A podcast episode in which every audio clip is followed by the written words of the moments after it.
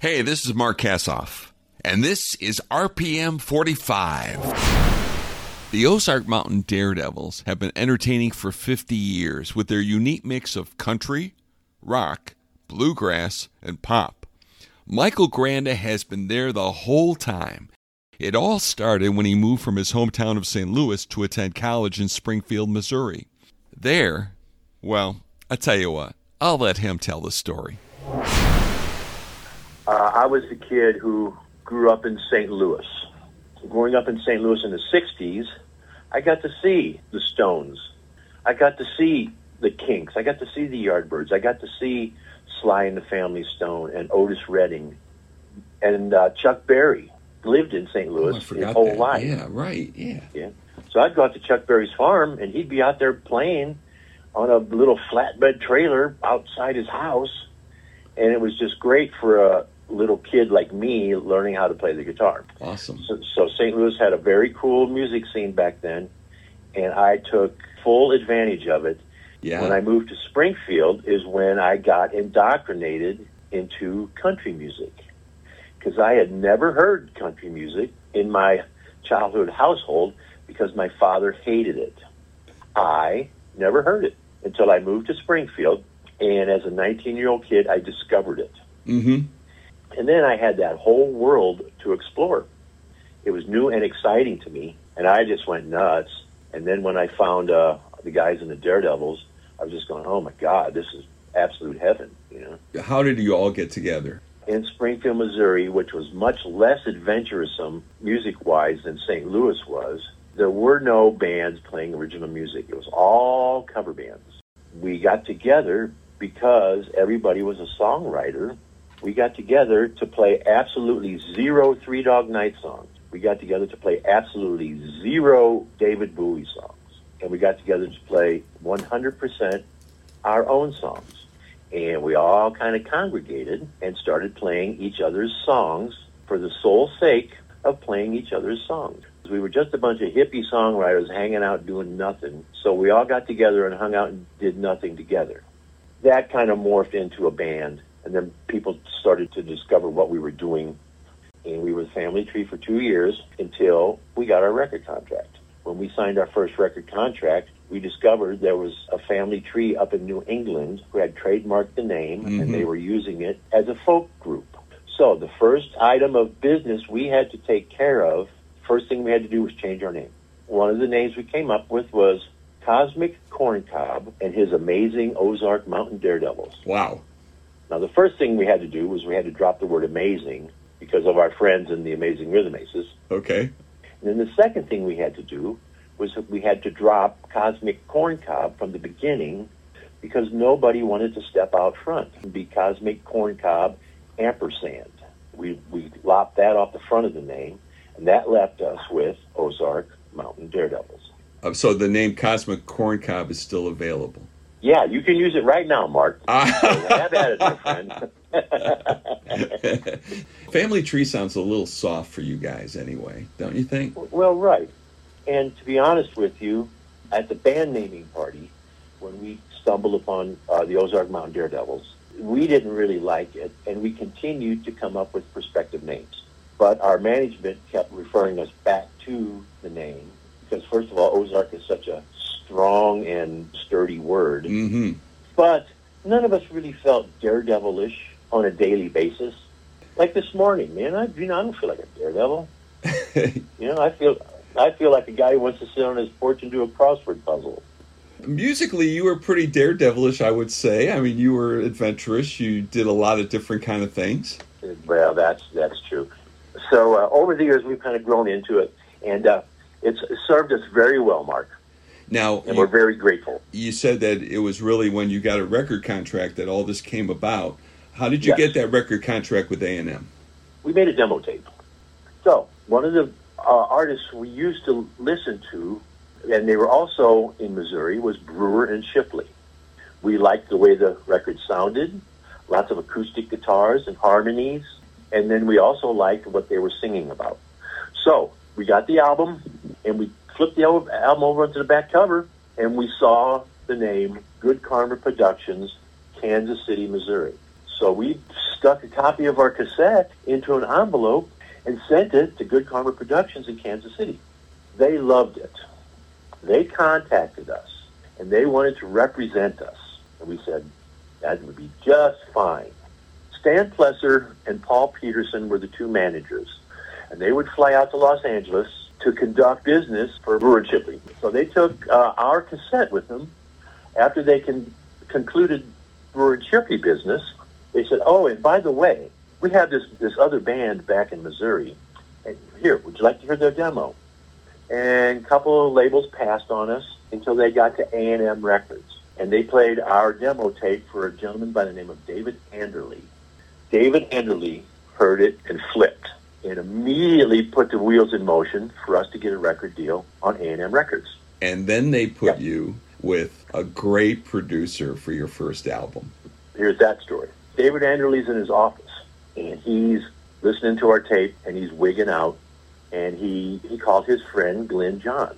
Now, David Anderle and Glyn Johns were dear, dear friends, and they were looking for a project that they could produce together. They thought it would be fun to do an album together. David called Glenn and said, Glenn, you remember that band we were looking for that we were going to co-produce? I found them. David and Glenn flew to Kansas City to hear one of our gigs, and they loved what we were doing. And Glenn and David said, "We want to produce your album." Glenn said, "Well, I would love to engineer and produce the album, but I want to do it in my home studio in London." So they flew us all over to London. Wow. So in just in the blink of an eye, we were driving around Kansas and Missouri and Iowa and Illinois in a truck. We got on airplanes and flew to London and worked in the Olympic Studios, which is where Glenn worked with the Stones and the Who and the Beatles, Yeah, I mean, this guy's big time. the very, very top of the heap. And there we were, man. It, it was like um, it was like the Twilight Zone. Had you been Well, out we of the were just- country before that?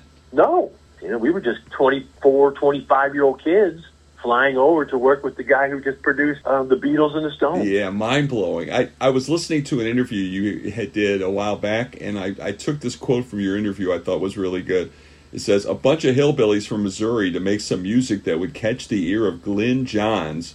We were just as astounded as anyone. Yes, I pinched myself a thousand times. Yeah, so you're out there doing Midwestern college gigs, and all of a sudden you're in, in England with Glyn Johns. Exactly right. Wow. Hanging out with Badfinger and uh, who did we bump into? Pete Townshend stumbled in, and Wow. yeah, Yeah. it was a dream come true. Now, one thing that really uh, kind of I found amazing. Now, your first hit single was off that album, "If You Want to Get to Heaven," but apparently Yes, it was a real fight that you guys had to get that on the album. Yes.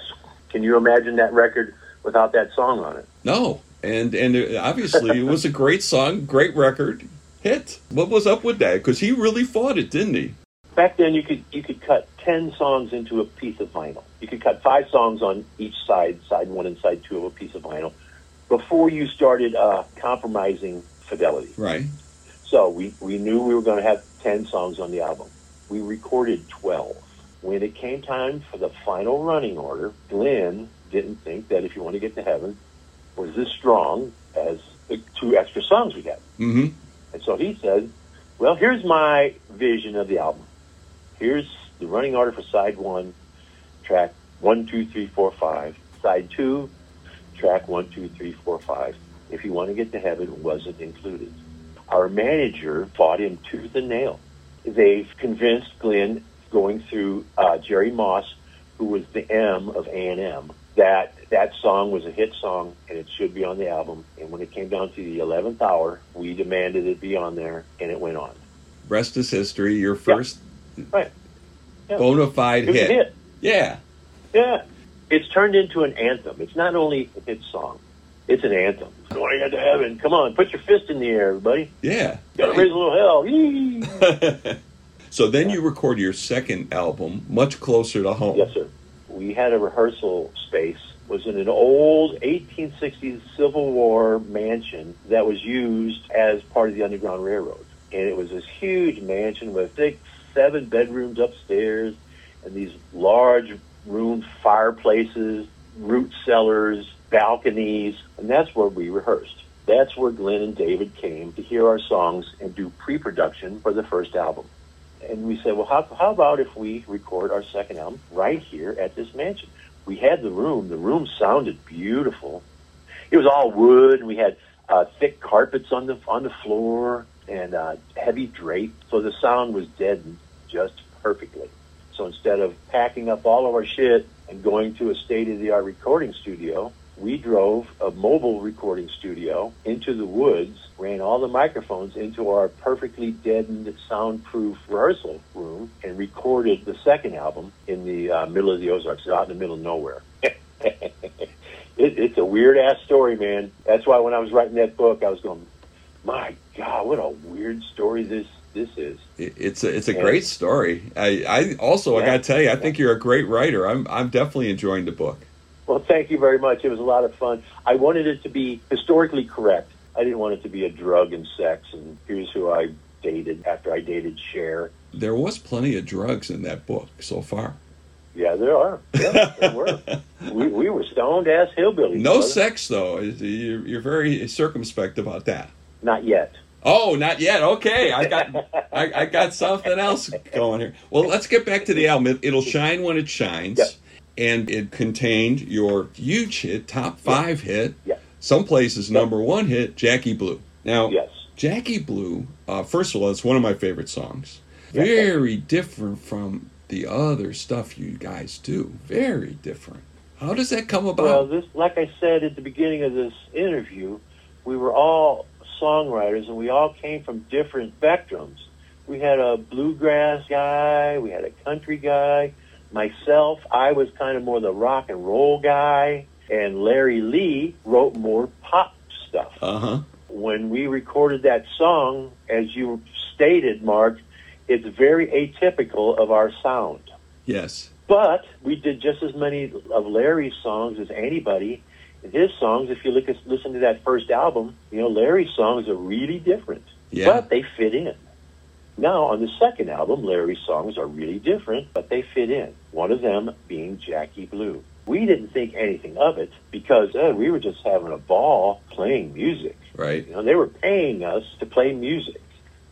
So we worked up Jackie Blue right alongside the country song and the bluegrass song and the rock and roll song. To us, it was no big deal. But when we recorded it, the record company plucked it out of the album and made a huge hit out of it when it was a huge hit and it was starting to fade off, the record company came to us and said, "Okay, boys, Jackie Blue is done. Give us Jackie Red." come, come on, give us a little Jackie Green.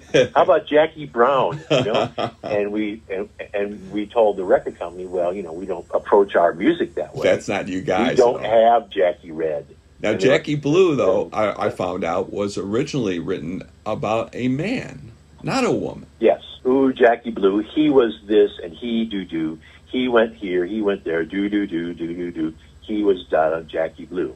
Played it that way for a while until we recorded the track.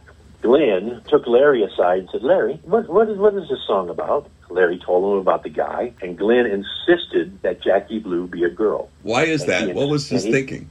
I don't know. Oh, okay. but he insisted that he said, This is a number one song, gents, but Jackie must be a girl. So Larry and Steve Cash went into the other room and they emerged two or three or four hours later with a whole set of lyrics, a whole different set of lyrics. And the new lyric had Jackie as woman. And the first time the rest of the guys in the band heard it, it kind of startled us because we'd been playing Jackie Blue as a male song. And all of a sudden, old Jackie got himself a sex change. Yeah, this was or before sex changes became more common. Right, exactly. But this was probably the easiest now, sex change, I would imagine. The easiest. Yes. All you needed was a, a, a, pencil and a piece of paper. Different words, and you're all set. So yeah. So there we are. Now, once again, our fans only knew Jackie Blue as a girl, but our close friends and family who had been listening to the song, we knew Jackie as a guy, and then all of a sudden, she's going to the top of the charts. Once again, we were astounded it, it, was very believable to me as a song by a guy who kind of ran into some trouble with this woman and uh, he's getting back at her. Well, not necessarily that, but just kind of an observation about a quirky girl and did her own thing. Well, I want to ask you about uh, some of the lyrics here because I want to know if if it's intentional or it's just my dirty mind. Okay. The, okay. the lines you'll take an inch, but you love a mile. There never seems to be quite enough floating around to fill your loving cup. okay. Was that a sexual reference or am I just dirty? Uh, little of both. oh, you you are dirty, but you're right. Okay. uh, well, you know, you know, give, give them an inch, they'll take a mile. That's an old adage. You know, you've heard that forever. Of course, yes. Not necessarily an inch of, you know, whatever. Uh, yeah, whatever. So there's kind of that innuendo in there, but it wasn't blatant, Only and it wasn't uh, to the warped minds out there like me. Yeah. Yeah. so you get to your third album, and all Yeah. of a sudden, Glyn Johns is not producing Correct. because apparently, what he he wanted to he wanted you to get rid of your manager or something like that. Well, see, the thing was, is, is the uh, that that gets back to the friction on the first album about if you want to get to heaven. Uh huh.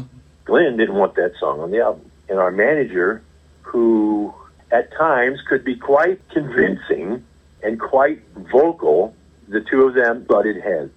And when it came time for the third album, Glenn got us all in a room, said, I love working with you guys, but I, I can't work with your manager. And we said, well, okay. Uh, so we were still a bunch of goobers from Missouri, and we said, well, I guess we're going to stick with our manager. He got us this far. So we had to make a hard choice. We stuck with uh, Stan and Paul and Good Karma and kept it all in the family and kept it all in Missouri. And, and also, uh, A&M wanted us to move to Los Angeles because if we moved to Los Angeles, they could get us on the Cher Show, they could get us on Mike Douglas, they could get us on the Merv Griffith Variety Hour, and with two hit records under our belt, they felt that hey, we can parlay this into something. So we made those two decisions. We decided to not move to Los Angeles, and we decided to stick with our management. So you make decisions along the way. Some of them are good, some of them aren't so good. And neither one of those decisions were bad. They were just decisions. Yeah. We made it. We made them. We lived with them. Now, when you get to the third album, okay, so he's not producing anymore, uh, but Correct. also, and Correct. this is just about where I am in your book. You know, it's like it seems like whereas the the previous album you had all these songs ready to go and you were you know really prepared and organized. It's sort of like you went out there and you you really. Uh, it seemed like you had a great time. You recorded in, in Nashville. Yeah, oh boy. My money started to pour in from uh, I Want to Get to Heaven and Jackie Blue. Can you say Tall Cotton? You- You're living a life Yeah. that you probably you know never thought about, right? Once again, let's use the word astounded. Yeah. So all of a sudden, Glenn is out of the picture. David Anderle continues with working with us. He had a different producing style. Instead of Glenn coming in and saying, you do this and you do this and you do this, David came in and said, hey, what do you guys want to do? When you have a pool of songs to call from, you pull out the first 10. All right. Scrape the cream off the top. The second batch, uh, there's still a bunch of really, really good songs. When you scrape off 30 songs off the top of the vat, then you start going, oh, what about this? Uh, what about this one? Uh, you know? Then you got to start writing stuff. So when we went in to make that third album, Car Over the Lake album, we went in with a completely new approach, whereas the first two albums we went in completely prepared. We went in to make Car Over the Lake album a little less prepared, a little bit less uh, regimented, a little bit less uh, disciplined, and we just went in and actually had a really good time doing it. It seemed like it. But yes. it, it, it, yeah, oh God, yeah, we Yeah. were um, high on the hog, and, and we were in hog heaven, brother. Yeah, yeah. It seemed like you were in a great time, right? Mhm. Now, when this album came out, there wasn't a hit. We put out the first album, we had a hit. Hey, this is great. We put out the second album, had a hit. Hey, this is easy. Put out the third album, didn't have a hit, and went, hey, what happened? Not so easy, Not so easy. right? They say, and what is it they say, Mark? They say uh, it's easy to get to the top, but it's hard to stay there. Yeah. I'm not sure So, it's easy to get you know. to the top either. I mean, think about how many how many bands that did, didn't do, you know, who, would look at you guys and say, "Oh my God, that, those guys are kicking butt," you know? Right. Yeah, yeah, yeah, yeah. But anyway, uh, we didn't have a hit, and it was okay. We made it. We made the fourth album. We didn't have a hit on it either, so we were making very high quality music, very, very focused. But you know, you just don't have a hit. A hit Yeah, is hard to find. Uh, it's hard to get. Yeah. People don't understand how Yeah. hard that is. Yeah, sometimes hit doesn't happen. Right. It happens. yeah. yeah. So um, Yeah. There, there was another thing that, that came across to me, which is that you guys like to do funny songs, and there was no Yeah. funny songs on that third album either, and you had a little battle with A and M about that as well. Well, yes. So for the first four or five years of our band, our concerts, we would include these absolutely absurd, ridiculous songs. Well, Chicken Train is one of them. Oh yeah, So we we used to play these songs at our gigs, and people loved them. of course. But when it but when it came time to go in the studio, we didn't record them. Uh huh. Glenn wasn't that uh, interested in doing those songs. Right. That's fine. He made two hit records, so you can't argue with the man. But we said, man, we've got all these funny ass songs, and A and M wasn't interested in them either. So when we put out that third album, we said, hey, look, and our fans are clamoring because there were people out there who were fans of ours who loved Chicken Train, and they didn't like Jackie Blue. And we had fans out there who loved Jackie Blue, but they didn't like all that stupid shit we did. So we asked the record company if they would uh, make one of those little red plastic records you used to get on the back of cereal boxes, and uh, we we put that as an insert into the third album. So if somebody wanted a few laughs, there were some laughs. It would have been really fun, you know. It would have been uh, a little bonus for your album. I think it'd be very cool. It would have been very cool. But once again, we were talking to a record company who was selling a million copies of our serious shit, and they didn't really want to rock the boat with some goofball Dr. Demento shit. So they were the ones writing the checks. They were the one pressing the discs. Yeah, man, we had some, and we still have some really funny songs. Now, did you ever put out an album that's just all of that funny stuff, like a comedy record? That's what we're talking about right now. That's a great idea. Of course, I thought of it, so you know, great minds think alike, right? Uh, yeah, have your people call my people. I don't have any people. Well, neither do I. So anyway, so we're looking to do that as soon as this uh, all this pandemic shit settles oh down, yeah, and we can and, and we can start getting back into it. One of the first projects we're going to do is go back in and record ten sillier pieces. that's great. The band never really broke up, as I understand it. Is that right? That's exactly correct. This uh, December we'll be uh, starting our uh, 50 into our 50th year, and we never stopped. Now there have been times when we've taken some time off. You know, Mm-hmm. there have been years where we just haven't really done much at all, Uh-huh. but we've never really gone away. But people coming and going, right? I mean, lots of people coming and going. Okay, I mean, you're the one guy, and Dillon too, Correct. maybe who who stayed with it throughout. Yeah, there were John, Dillon, Steve Cash, and myself. Uh huh.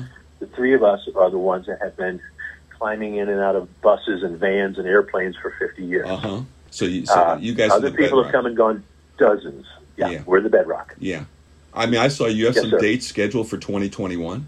Yes, sir. Yeah, Yeah. yeah, we've got a schedule. Now, now, now you get into this little area, Mark. When we go out and play these gigs, we don't want to turn into the grassroots where you come out and you do 30 minutes.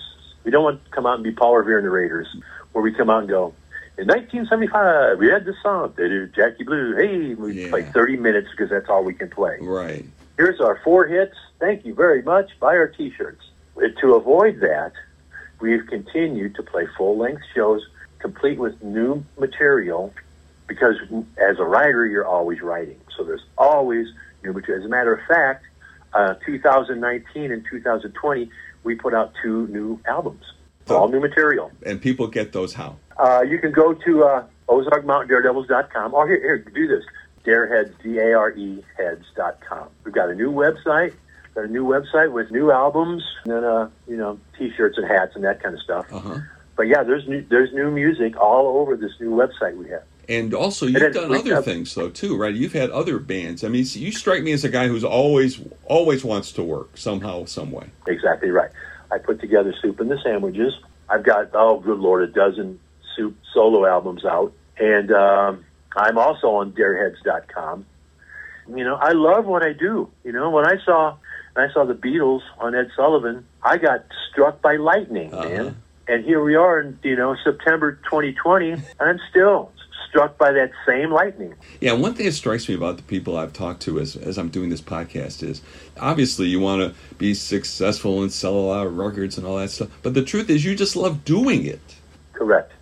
As a matter of fact, this evening when I play my guitar, I pick it up and I'm going to turn into a giant eighth grader. And I'm and when I when I pick my guitar up, I'm not going to say, "Oh, okay, what am I going to do now to make me a million dollars?" Tonight I'm going to pick my guitar up to just have fun. You know, they call it play music. Let's play music. They don't call it Uh-huh. work music. Every time I pick up my guitar, I play. Yeah, well, you know what? That makes you one of the uh, very fortunate ones that, you know, people who do what they love to do, that is so special and unfortunately Yep. not that typical. Correct. Yeah, we're we're fortunate men. I mean, John and Steve and I. I mean, we know that we're fortunate men. I spent my whole life playing music and getting checks. Right. You know, and I know that we're the lucky ones, and I know that we're uh, one of the uh, the exception to the rule. There's a billion musicians out there, but there are some of us who are, you know, we make our living at it. I'm a lucky man, man. Absolutely. Is there anything else I haven't uh, talked to you about that you want to talk about or promote? I want to promote your book because I don't think I, I, I didn't say the name of your book. The book is entitled "It Shined." You can get it at Daredevil's website. Uh, you got, I think you can also get it at Amazon. The, you can get it Kindle, or you can write in and get an actual hard hardcover, hardbound book with pages and pictures and ink. How novel. oh, good one. it's you know 500 pages of you know hillbilly rock and roll. It's, it's a story of a bunch of guys from the middle of the country who kind of through you know perseverance and a little bit of luck forged and made good lives for ourselves. And I would say commitment as well, in the sense that you were Yes. committed to doing the, it your way. That's the biggest word of all, right there. Commitment to the art. Yes, uh, it, it just shines right through, as you might say. So it, it shined is the name of the book. Uh, if you go to dareheads.com, a couple clicks of the mouse, and you can have a book in your hands by next week. Or you could go to Amazon and download it. But yeah, it, it's out there. And uh, next year, we're going to be celebrating our 50th year. And we've got some surprises in store for everyone who've uh, been our fans for uh, last half century. Well, Yeah, thank right. you so much Yeah. for for uh, joining me Yep. today. I've enjoyed talking Yep. with you. Enjoyed talking to you, brother. What a great guy, Michael Granda. By the way, you may see him listed as Michael Soup Granda. That's S U P E, not S O U P. And the reason is that he, he early in their career, uh, he went on stage in a Superman costume. So he got nicknamed as Soup. And we'll be back with more musical soup next Wednesday on RPM 45.